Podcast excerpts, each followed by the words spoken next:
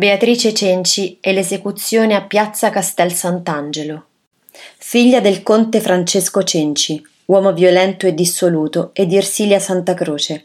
In famiglia trovò un ambiente quanto mai difficile e fu costretta a subire le angherie e le insidie del padre, che nel 1593 sposò in seconde nozze la vedova Lucrezia Petroni, dalla quale non ebbe figli.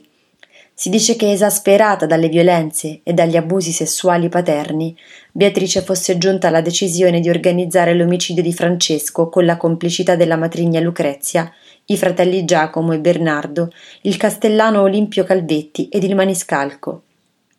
Beatrice inizialmente negò ostinatamente ogni coinvolgimento, ma la tortura della corda ne vinse ogni resistenza e finì per ammettere il delitto. Il processo ebbe un grande seguito pubblico. Gli imputati vennero tutti giudicati colpevoli e condannati a morte. Beatrice e Lucrezia condannate alla decapitazione, Giacomo allo squartamento. Solo per Bernardo il pontefice acconsentì alla commutazione della pena.